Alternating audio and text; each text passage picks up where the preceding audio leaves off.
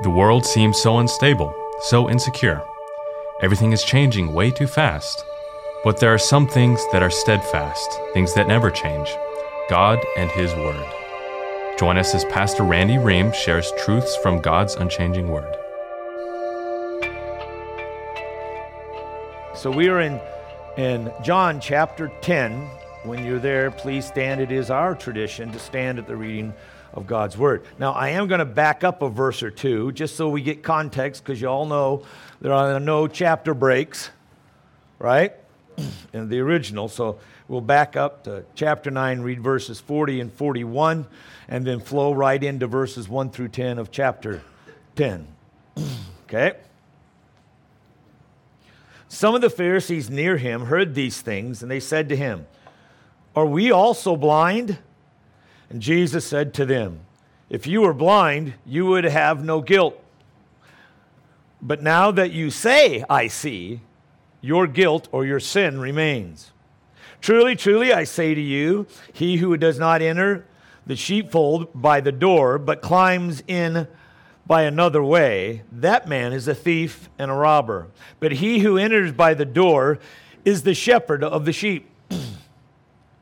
To him, the gatekeeper opens. The sheep hear his voice. He calls his own sheep by name and leads them out. And when he, when he has brought them all his own out, he goes, excuse me, he goes before them or leads them, and the sheep follow him, for they know his voice. A stranger they will not follow, but they will flee from him, for they do not know the voice of the stranger. This figure of speech Jesus used with them, but they did not understand what he was saying. Okay, you may be seated. Now, you may, that don't read exactly mine. This is the ESV, the English Standard Version, read there. Um, I don't, there's no major textual criticisms in there you have to worry about. So, again, we want to make sure we have this in context. Jesus has healed the guy born blind. Okay? Nobody believes him. They do the investigation, all right? And they actually throw the guy out. They don't believe him. All right? And then Jesus starts talking about spiritual blindness. That's where you see it. Then, wait a minute, are you saying we're blind too? And he goes, Yeah, because you think you see, you're really blind, and your sin, your guilt remains. Truly I say to you, truly, truly I say to you. So this just flows right from it, same audience, the Pharisees, the same ones, okay? But he begins this metaphor. Why do we know it's a metaphor? Because down at the end of verse 9, it says so. Okay? Or verse 6. This figure of speech. Now, this isn't a parable. Okay, there's another Greek word for it, parabolablo, for a parable. This is a, a, a, so here's the reason why I say that. Parables, except for the parable of the sower, has one main meaning. All the other things in the story aren't the point. This is not a parable, it's a metaphor. Okay? So Jesus makes a point, but the other things have significance. A matter of fact, he uses the same idea, we'll talk next week, to take the metaphor in another way and make the things mean something a little different. But it's a uh, metaphor the Hebrews are very familiar with because you all know Psalms 23 the Lord is my Right. I mean, I've got multiple verses here where, in particularly in Psalms, where God's a shepherd. Um, but Ezekiel 34 comes into play here. All right. And, and there, uh, God is the shepherd of his people. He's going to bring judgment to the false shepherds um, and ultimately gather his sheep together for this final blessing we would all call the millennial reign. Okay? Um, but in there is this prophecy in verse 15 of Ezekiel 34 I myself will feed my flock. I myself will lead them to rest, declares the Lord. Verse 23 Then I will appoint over them one shepherd, my servant David. Does he literally mean David, David? He's going to raise from the dead? No, okay. And he will feed them, and he will feed them himself and be their shepherd. And I, the Lord, will be their God, and my servant David will be a prince among them. I, the Lord, have spoken. So there's this prophetic thing about, that, about these bad false shepherds, but God's going to send one shepherd, that leads it all. So when Jesus claims to be the good shepherd, all those Pharisees knows he's jumping back into here to Ezekiel 34. Okay? You can find same kind of analogies in Isaiah and Jeremiah and Zechariah about shepherds. Okay? Um, so when Jesus says truly, truly, we've talked about this is the 15th time in John that he says it. Drawing your attention that this is a steadfast fact. This is so. Okay? And it applies to his whole discourse here, not just this one um, metaphor as he carries it forward, but it carries the whole symphony. He says, Truly, truly, I say to you, he who does not enter the door. Notice he starts with the negative. He doesn't start with who the shepherd is, the positive. He starts with the negative, those who are bypassing the door, going over the wall, because that's what he just finished these guys saying. You, you think you see, but you don't. You're still in your sin. He, he's addressed that negatively. He carries that over. These thieves, robbers that are hopping the fence, in this case, for context, are the Pharisees. Could we apply that to modern times? Yes, and we will. Now, the question is what is the sheepfold? And I have heard people say it's the church, it's all kinds of things. The difficulty uh, with it is God, the shepherds calling them out of it, so they wouldn't be the church. And then we're down in 16, Jesus says, I have sheep that are not of this fold. And they must bring in also, that is, Gentiles. So the sheepfold in this particular case is Judaism, Israel and Judaism. He's calling his sheep out of that. But there's sheep that are not in that pen. They're, they're, they're somewhere else. I'm going to call them too, but right now I'm talking about these ones. The Jewish leaders are, are involved in this, of course. And he says something that almost doesn't have to be said. If they're sneaking in through the window, they're not the owner. Using your house as an analogy. Okay? I mean, they're, they're a thief. I mean, that really doesn't need to be said, but Jesus says stuff like that all the time. Um, the well don't need a physician. Uh, yeah. He says these obvious statements, okay? Yeah, you put new wine in new wineskins, of course you do. If your sheep falls into it on the Sabbath, won't you get it out? Yeah. The answer is a given. All right? So when Jesus makes this statement, it's, it's a given. The people climbing over the wall, of course. That's no brainer. And that is the real contrast here is between the true good shepherd and the thief and the robbers. That, that's the real point here. He's talking about these Pharisees. That's the context. They've already accused him once, okay, of having a demon. Later on here in the chapter, they'll accuse Jesus Christ of being uh, of the devil, possessed, and insane. Okay, so that's the context. We don't want to take it out of its context. The shepherd he says, enters through the door or the gate. And he says there's a gatekeeper at the gate. The gatekeeper identifies the shepherd as the shepherd, not a false one, not somebody else. Okay? the thief, on the other hand, avoid the gate and the gatekeeper.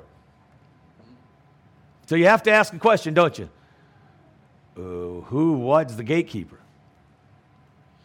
the sheep, people of Israel. Okay? He's the door, he's the shepherd, but then he mentions the doorkeeper. Hope we'll get to that, I hope. Okay? But the focus here is not what happens when the sheep come out of the pen. I, hear a lot of that as I read about, you know, prepare for a sermon. It's not about what happens when they get out in the open space, where sheep tend to wander. Thus, that other story Jesus says, one 99, one runs off. He goes to find him. All right. Out there, there's things they can get briar bushes, they can, cliffs they can fall of. There's predators out there. That's not what he's talking about here. Okay? But again, this is why Jesus tends to use the negative. It's not the dangers out there, it's the focal point. The focal point is the true shepherd and false ones. Thieves that are really thieves and robbers. And in what way are they thieves? We'll, we'll hopefully get there as well. To him, the doorkeeper opens, him being the shepherd. The doorkeeper has to identify the true shepherd, in contrast to false ones, somebody claiming to be that. How does a gatekeeper do that? By the attributes or characteristics, I guess, whatever term, those goes pretty much metaphors, characteristics of the person. Okay, we look at the, the epistles in particular in the text and they analyze them. Is this the type of vernacular that Paul uses to identify one of those epistles, okay? And so it's the vernacular, it's the figures of speech he uses, it's his mannerisms. Okay, it's not just that physical outside where which uh, that I would identify if I was the gatekeeper, and Timothy was the one coming um, to the gate. So there's more than just appearance. And I think we've all seen, you know, typical comedians who do voice impersonations. And you might be able to hear it, but then you see them. Now, a good impersonator practices the mannerisms of the person they're impersonating there. Okay? But eventually it all shows up. And I'm, I'm setting you up there on purpose. Okay? Now, today that might be a fingerprint reader, right? a retina scanner to identify the unique properties. You all know we all, our retinas aren't, they're like fingerprints, they're all separate, they're distinct. So if they, someone arrests you for a robbery and they found fingerprints at the, at the robbery scene, and then they take your fingerprints and they don't match, you didn't do it. Or the DNA doesn't match. Okay? You didn't do it. Maybe they have some film from, from, from the convenience store that was robbed. Somebody looked sort of like you, but that fingerprint gives it away that it's not you. And again, I'm setting you up there, okay? So the doorkeeper has to identify the shepherd. How do we know who the shepherd is?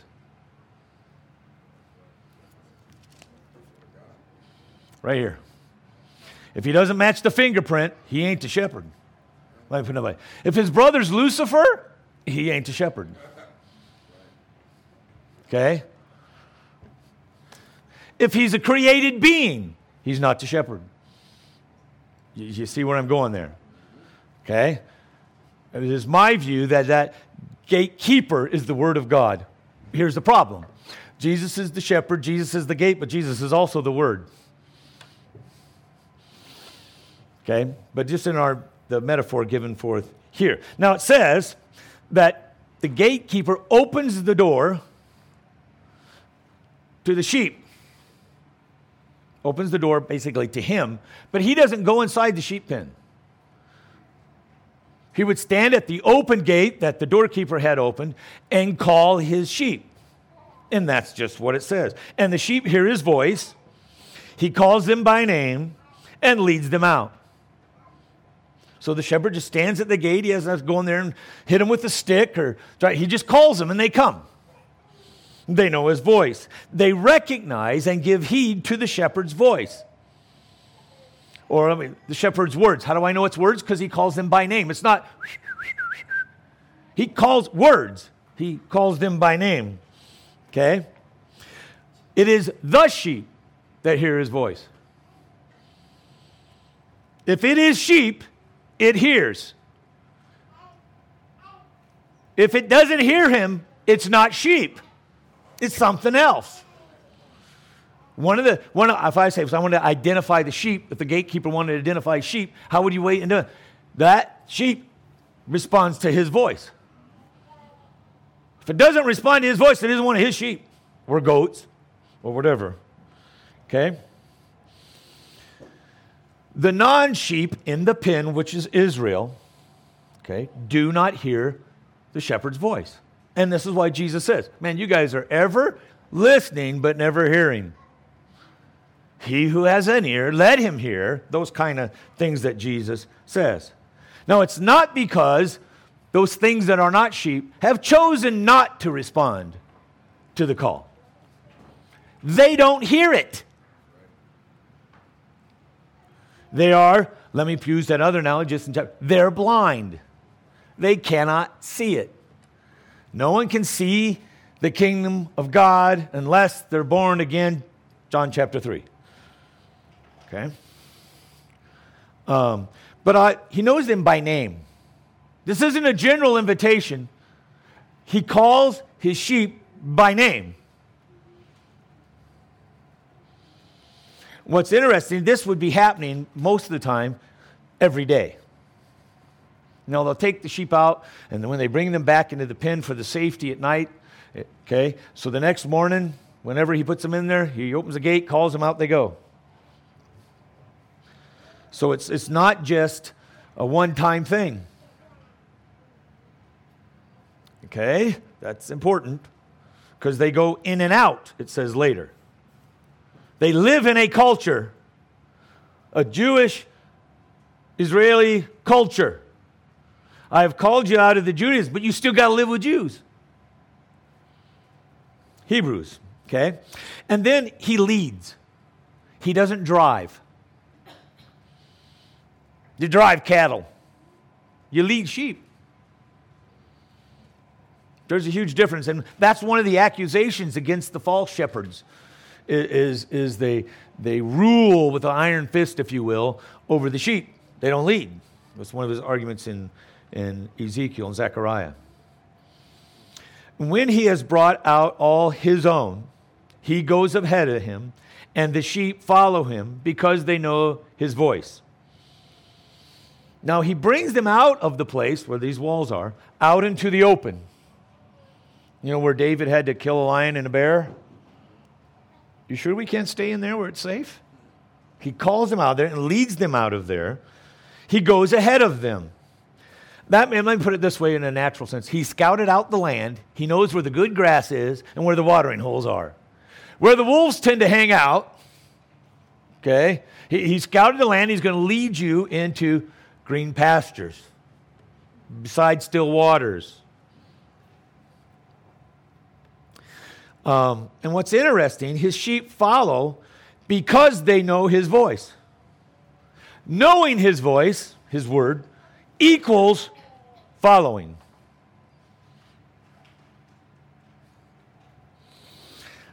Put it another way, the natural, intrinsic outcome of knowing his voice is following his voice. Jesus goes like this Well, there's a wise man and a foolish man. The wise man hears my voice and does. And his house is like a house built upon a rock, so on. The foolish man hears um, but doesn't do. Okay? Here it is the sheep hear and they just respond. That's what it does. Now, do sheep follow perfectly? No. But sheep follow faithfully.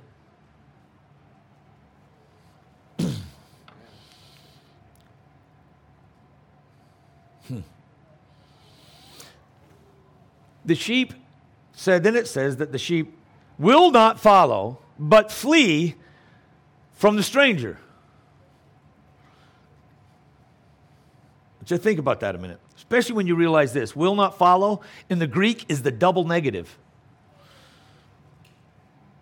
Oimen, not amen, okay? But it really, um, no way not there's one way that can be translated. No way not will they follow the fellow. Okay? It's a double negative. If you're his sheep, you will not, in no way, follow the stranger. You instead will flee.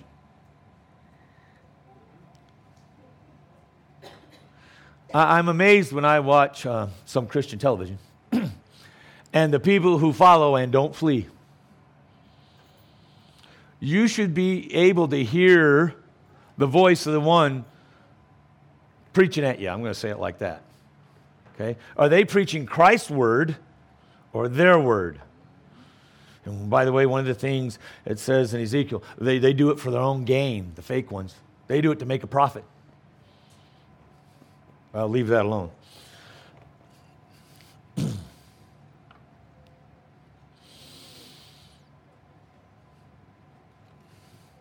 This figure of speech, Jesus spoke to them. But they, now them, who's the them? The Pharisees, right? That's who he's addressing. We want it in context. Says them, and they don't understand. They, they don't get what he's saying. And that's why Jesus goes into this other metaphor, okay?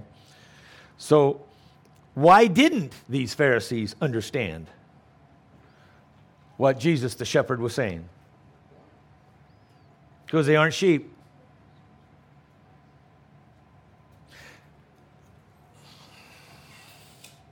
He's confirming, it confirms his verdict that they're blind. He declared, Yeah, you are blind. You say you see, but you're blind.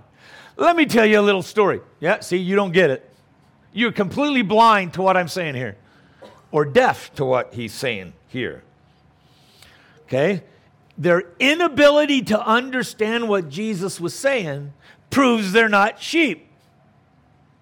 Because what do sheep do? Hear his voice and follow. You're not getting it, then you're not sheep. And don't worry, later they call him, like I said, demoniac and a crazy man later. This is really his point, Jesus' point that he made previously. Even though confronted with all the evidence of the blind man being healed from the crowd, his neighbors, to his parents, to the guy himself, and they get angry and throw him out. Okay? From that, that that's the whole point. You guys don't get it. You can't even see it when it's right in front of you, and you sure can't hear it when he tells it to you.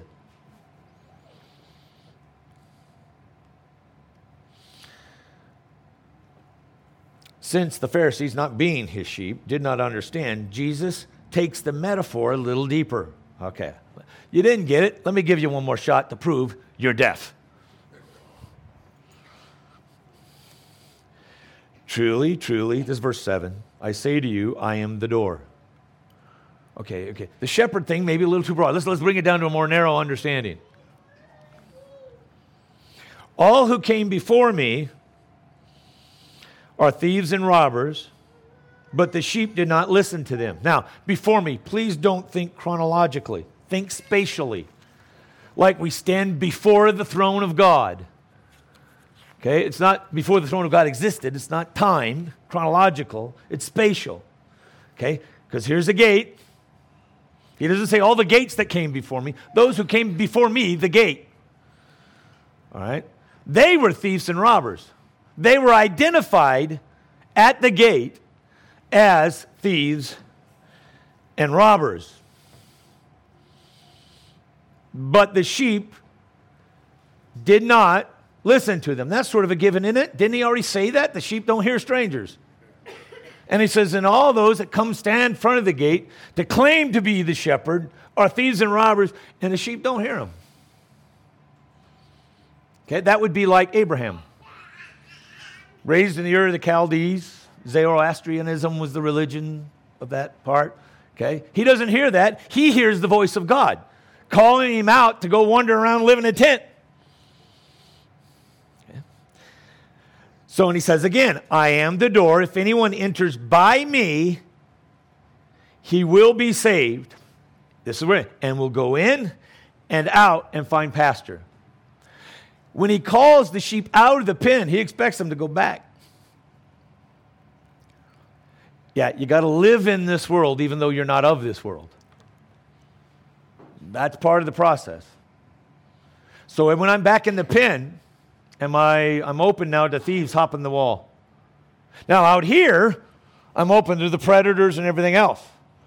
Okay? But out there, if someone tries to steal the sheep, the sheep can run. But if they're in a pen, they're limited. How many of you ever seen one of those things where they try to catch a pig? Yeah, that's not in the pen, is it? It's out in the open. Just because the pen's dirty. but he said they will go in and out and find pasture. How did they find pasture? They just wander around till they stumble across it? The shepherd's already knows where it has led them there. Okay? Pasture, food. Okay, and by the way, the word pasture was where we get the word pastor. I don't know if you knew that. Uh, but to, to pasture your sheep also gets translated as feed. Here's why many people think when you feed the sheep. No, no. You don't feed the sheep, set them down, cut their meat for them, their mashed potatoes, like my little grandson, and go, here you go. I'm feeding the sheep. No, no, no. I, a shepherd leads the sheep to where they eat. The, the job of the shepherd, and, and you know, in, in Peter, uh, Jesus talked about feeding my sheep, that kind of thing, um, was elder, pastor person, it doesn't use the word pastor, so I don't want to use that, but as a teacher, pipe person, leader in the body of Christ, you're supposed to feed the sheep. Many people think that means, I'll sit here, you feed me. I've never seen that unless the sheep's sick or an infant sheep. You know, you see the little bottle and they get the little lamb. Full grown sheep, you go, hey, come here, here's grass right here. As a pastor, I believe it's my job to equip you to eat from the pasture. The thief, on the other hand, is anyone that tries to come by any other way than the gate.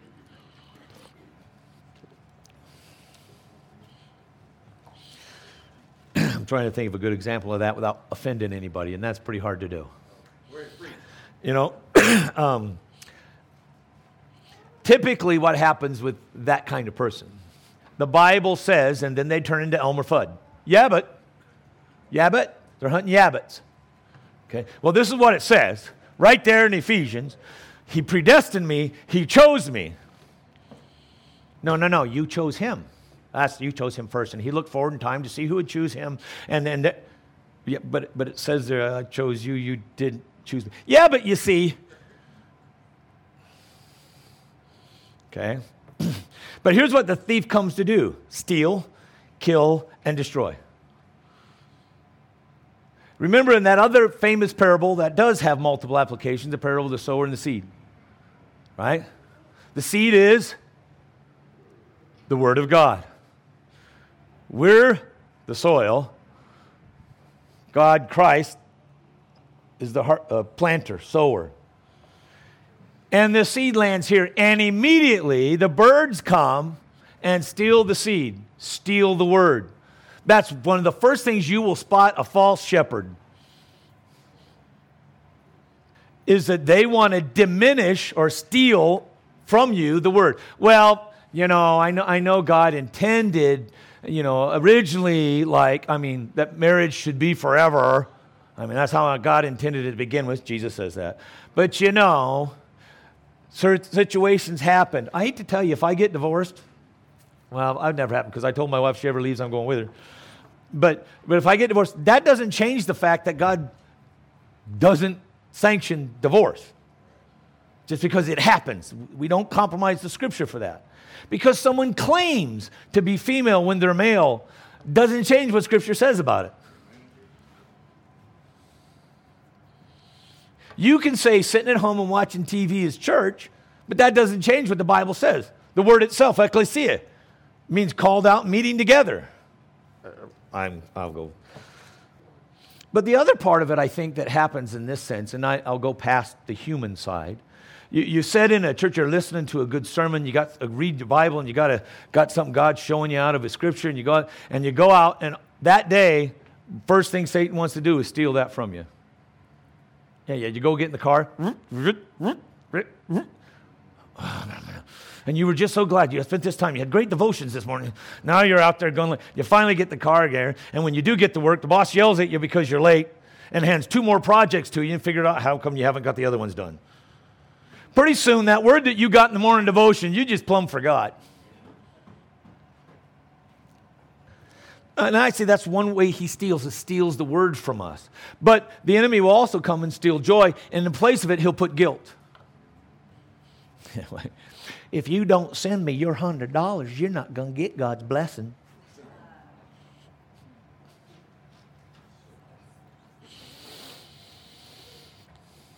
Okay?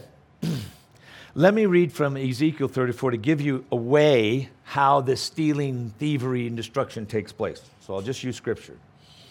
Ezekiel 34 The word of the Lord came to me, Son of man, prophesy against the shepherds of Israel. Now, he doesn't say there's no, there can't be shepherds in Israel. He says there are shepherds in Israel. And he's talking about spiritual leaders.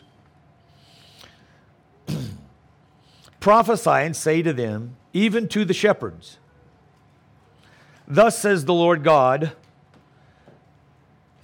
shepherds of Israel, you have been feeding yourselves, not, or should not shepherds feed the sheep? You eat the fat, clothe yourselves with wool, You slaughter the fat ones, but you do not feed the sheep. This shows up three times in this passage, by the way, about feeding the sheep. But they're feeding themselves at the cost of the sheep. You don't get the fat off the sheep while the sheep's alive. The wool you can get, but the fat you don't. The weak you have not strengthened. The sick you have not healed. The injured you have not bound up. They strayed, and you have not brought them back. Now, listen, I want you to think about that when he tells the shepherd of the 90 and 9. He's the opposite of this. Jesus is the opposite of that. When one strays, he goes.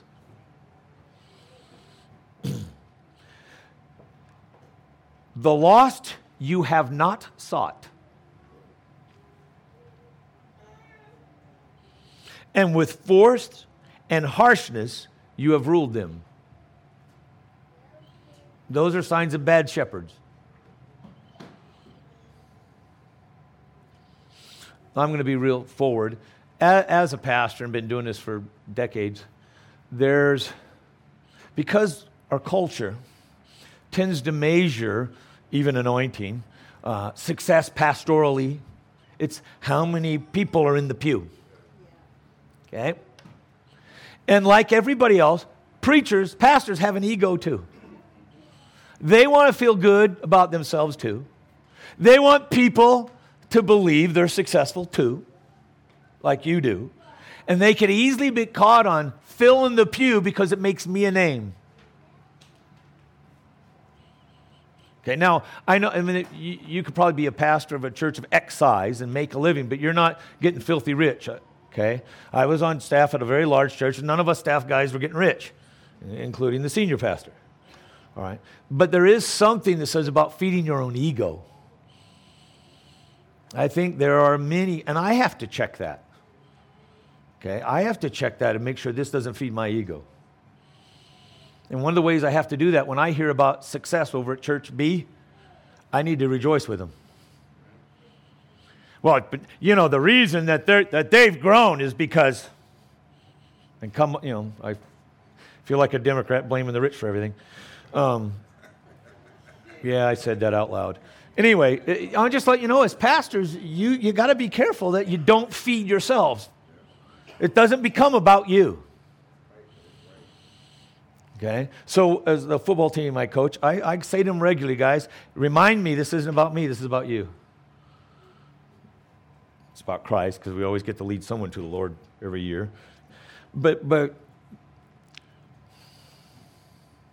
I think you all probably have met a pastor or a person claiming to be a pastor or small group leader or a youth leader or a worship person that it's their ego they're feeding.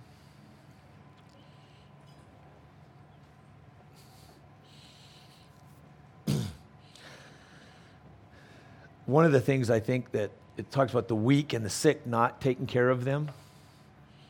I think, uh, I'm going to be honest again as a pastor, the sick, weak and the sick can consume a lot of your time. There are, are people in our congregation that uh, they don't demand a lot of my time. They actually have personal devotions. They actually spend time with God, and when life gives them bad situations, they're steadfast, solid.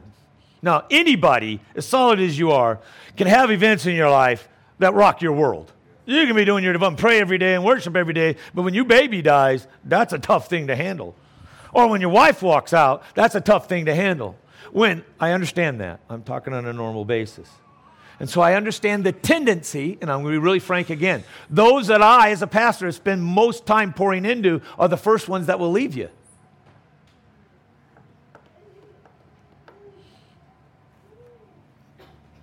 You can tell me why that is. Let me know. We'll write a book.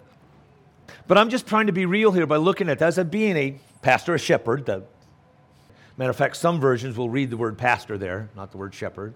Okay? It, it, that's what it's like being a pastor sometimes. So I don't want to blame and say, say this guy over here is a, a, a false shepherd or a bad shepherd. There's just human tendencies that happen. So one of the reasons I don't want to know who gives what, because I know human tendency.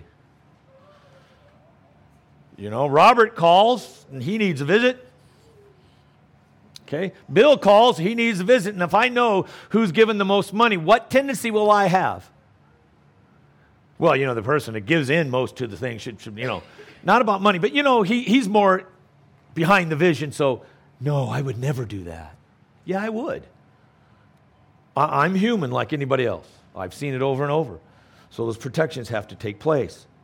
But he says that his sheep were scattered. How did that happen? How, how, if the sheep are his, how do shepherds, bad ones, scatter the sheep? For one, if you have the proper place for the sheep to eat, they don't leave. They wonder because there's no food and water here. There's not enough. They were scattered because they had no shepherd. They became food. Instead of being fed, they became the food. For all the wild beasts, my sheep are scattered. He says that several times. They wander over the mountains and the high valleys. My sheep are scattered all over the face of the earth, with none to search or seek for them.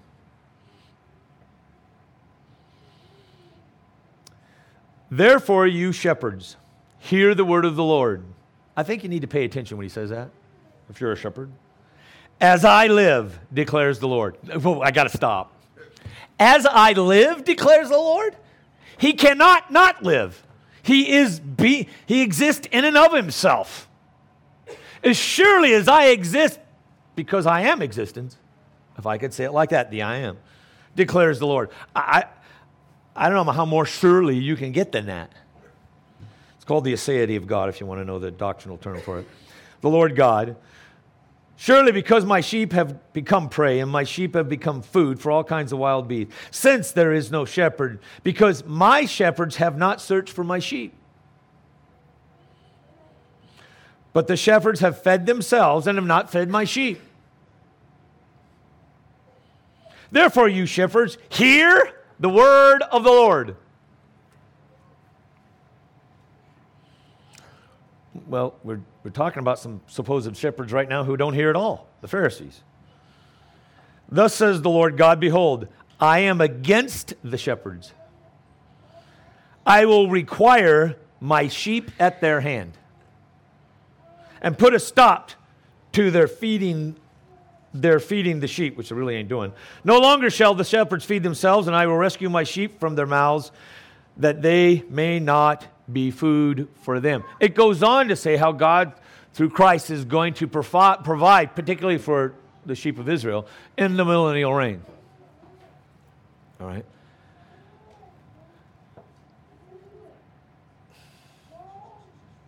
Jeremiah, is Jeremiah or Nehemiah? Talk about the word, literally the word being feeding on it, eating the text in a, in a dream. Okay? We are to feed on the Word of God. When we feed upon the Word of God, we learn the attributes, characteristics, mannerisms, and vernacular of the shepherd. So it's not that I need to know each robber and each thief's voice. I just need to know the shepherd's voice. So when someone speaks up, wait a minute, that ain't the shepherd. When you're trying to, but you know, we are we are gods, little gods with little g. We are gods. Oh, I'm, I'm sorry, that's the wrong voice. I, I can play the videos for you right now from the TV preachers that say it. Okay? The ones who say, you know what, Jesus didn't complete it all on the cross, that he had to go to hell and get tortured by the demons, and that's where you were redeemed. You know, I'm, I'm setting you up. Next week I'll come get you. Because there's something very specific in the text it says. It says very specifically, clearly, twice and most people in America do not believe it. Most people sitting in the pews don't believe it. Okay? It's the voice of the shepherd that you have to know. Now, we've, on Wednesday nights here, we have looked at Mormonism, Church of Jesus Christ of Latter day Saints, Jehovah Witness, Islam. I don't know how much time we spent in that, understanding that, but I'm not understanding so I can recognize Islam's voice. I study those so I know how to bring the gospel to them. The true voice to pierce through the false. I'm not doing that so I can say, Did you know Quran, Surah number? No. You may need to do that to show a point, Okay? But, but we do we have to know the voice of God. This is why you heard in the announcements today. Oh, that Bible study.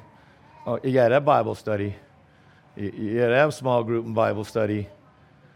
If you're not in the Word of God, the voice of God, you will not recognize the true shepherd from the false shepherd.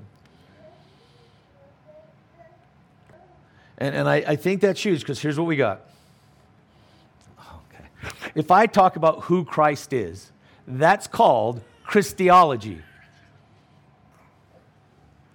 It's under the realm of theology, doctrine. Here's what happens as soon as you say those words in the American church. Oh, we don't need that. Doctrine just divides. Really? Doctrine just means teaching. So you don't teach in your church because it'll divide. You don't teach Christology, who Christ is, then, then what are you teaching? Oh, that's right. You're showing a video of some movie that was played, and, and you're giving some moral illustration out of it. You're trying to tell the people out here, tell the sheep, you know, you're wonderful sheep. You're just amazing sheep. You're the best sheep. You should feel good about being a sheep. And, and so your wool's a little dirty. Don't worry about it. You know what I'm saying? Uh, no. You've got to give them the voice of the shepherd.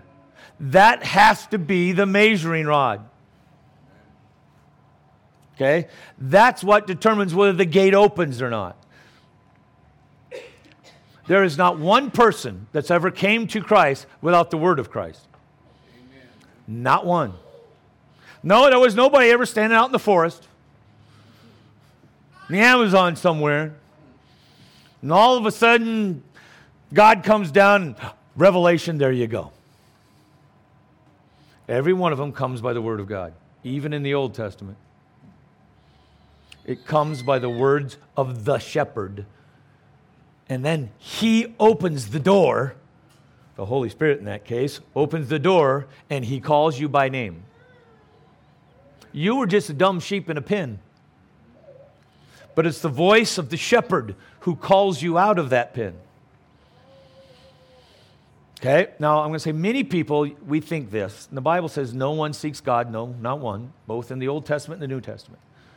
The only people who seek God are those who are sheep. Okay? But I hear this all the time. Well, my friend over here, they're seeking God. No, they're not. They're seeking everything the shepherd could give them, but they sure don't want a shepherd telling them what to do. They, they want some peace in life, so they want to seek peace, then they think religion will give it to them. Or joy, or whatever it is they're looking for. It's not God they're seeking for, it's the stuff that God brings. You can't just tell somebody if you come to Christ, you know, you'd have your best life now. No, you won't. In this life, you will have that's a promise. Put it on your refrigerator along with those other ones. I can do all things. Just put that in context, please. Okay? Yeah, you put up there. That's a promise. I promise you, you'll have trouble in this life. That don't preach. The heart is deceitfully wicked above all things, and from it, inside the person, comes all the evil. Not from the devil. No, I don't. Uh, I'm basically a good person. How could you say that? I didn't say it, he did. That's how you know if what's being spoken of is from the true shepherd or not. Is it aligned with how he is described, what, what his mannerisms are, his vernacular? I don't, here's why I say that. There has been several preachers in the last couple years. Their, they found out their vernacular wasn't so great. Do you, do you know what I mean by that? In the privacy of the, the church staff, or the language was not appropriate. I just read another one of those this last week. Okay? I, I, don't, I, don't, I don't see Jesus swearing anywhere in the Bible. I, I know. I'm not going there. Okay? Can you recognize his voice? If, if there's a sermon being preached in front of you that's supposedly the shepherd, can you recognize the shepherd's voice in it? Or can you recognize when it's not the shepherd? If it's not the shepherd, somebody's just trying to climb over the wall and steal, kill, and destroy. That's what the thief does. That's what they're there for. Well, he had good intentions. No, not one of them had ever climbed over the wall, had a good intention. Not one. You have to be able to recognize the difference. He doesn't call my name for you, and he doesn't call your name, he calls your name. So, what if a thief calls your name? Do you recognize the difference? Now, I could be in the grocery store, and, and, and my wife and then some of the kids on one side. There's all kinds of noise in the grocery store, all kinds of voices. But you know what? yep, that's my wife. Yep, that's my kids. Out of all the other sounds, my ears can pick up those sounds. I know that voice. With all the voices yelling at you today, from Oprah to Dr. Phil not religious people, but claim to know something about religion. There's multiple ways to heaven, for example. Okay? All those kind of things. Can you tell the difference that something that sounds wise, a little pithy? Ooh, that, oh, I like that. That's good. I can show you all kinds of philosophers that say things like that, and you go, ooh, that's deep. But it ain't the voice of the shepherd. The only way we know the voice of the shepherd is continual exposure to his voice continual exposure to his voice, daily exposure to his voice. So, so anybody in this congregation, me myself, should be able to say to you, um, so uh, tell me about you and God, what were you talking about today? Oh, Lord, put it another way. What, what was your daily devotion? Uh, my what? Oh, now I understand why you're making the decisions you are. Because you're following the wrong shepherd. Okay? In America, that shepherd is materialism. How do I know that? Because I know bunches and bunches and bunches of Christians that's just paid 60 or 70 or whatever for a new car. But the shepherd says the borrower is a slave to the lender. And you're supposed to be a slave, be slave to no man but a slave to righteousness. What are you making your decision on? Yeah, you probably ask this question Where's that in the Bible? You're a slave to the one you obey. Where's that in the Bible? Generally, just I'm not saying you have to answer me now. Just give general. It will tell me this. Have you been listened to what his voice says about that? Have you listened to what his voice says about marriage? Have you listened to what his voice says what church is supposed to be? what worship is? Have you listened to a voice and read in His Word what raising children are supposed to be? I'm, oh, I'm going to hit you with that. Nowhere in the Bible it says when you have kids, send them to Rome to be educated. Nowhere. But we default to it because of our culture. Never says in the Bible, you know, what's the purpose of happiness or purpose of marriage? For you to be happy and fulfilled. Nope so you can represent the image of God in the world. Well, then I got a long ways to go because I'm not there yet. What does the Bible have to say about the subject? This is called biblical counseling. Not Christian counseling, biblical counseling. Here's the thing the Bible says about that thing, and I do what the Bible says about that. That's biblical counseling. There's a difference between Christian counseling and biblical. Biblical counseling is we see what it says about the subject, and we do that. Oh, I throw out a bunch of examples, but it just get me in trouble. Let's stand. There's a huge attack on today's world on the inerrancy, sufficiency, and supremacy of Scripture. Inerrancy without mistakes, and the originals as God intended, using forms of speech like we do. Okay? Sufficiency, it's all you need supremacy, it overrides every other opinion. There's a huge attack on that today. But without it, how do you know who Jesus is? When the LDS person says, We believe in the same Jesus, when the Muslim comes, we believe in the same God because same answer, Abraham. Really? Father, I thank you for your word. I, Lord, I thank you that you call us out of the world which we live that you know us by name and you call us from that gate through Jesus Christ alone. We know that no one comes to the Father but you, through you. God, we are bombarded today with false Christ, false messages, and even false word that they claim the Bible is. God, I, I pray that you open the hearts of everyone listening to be students of your word, that daily they would seek your voice. And then when life surrounds them with its troubles and difficulties, when the social world comes to them and tells them some other truth, they would recognize the shepherd's voice and respond to the shepherd's voice only. That they would flee from the thief and the robber. God, I thank you that you did not leave us without your word, without your voice. You wrote it down for us, if I could say it like that. You wrote it down for us, God. We can, we can go back to it every day, every moment.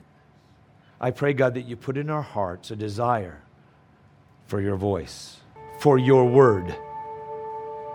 In Christ's name we pray. Amen.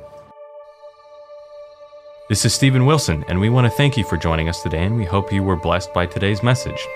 Truths from God's Unchanging Word is an outreach ministry of Kindred Bible Church in Caldwell, Idaho. If you would like to listen to other messages by Pastor Randy or learn more about Kindred Bible Church, visit kindredbible.org. Our prayer for you is that you grow closer to Christ as we study the truths from God's unchanging Word.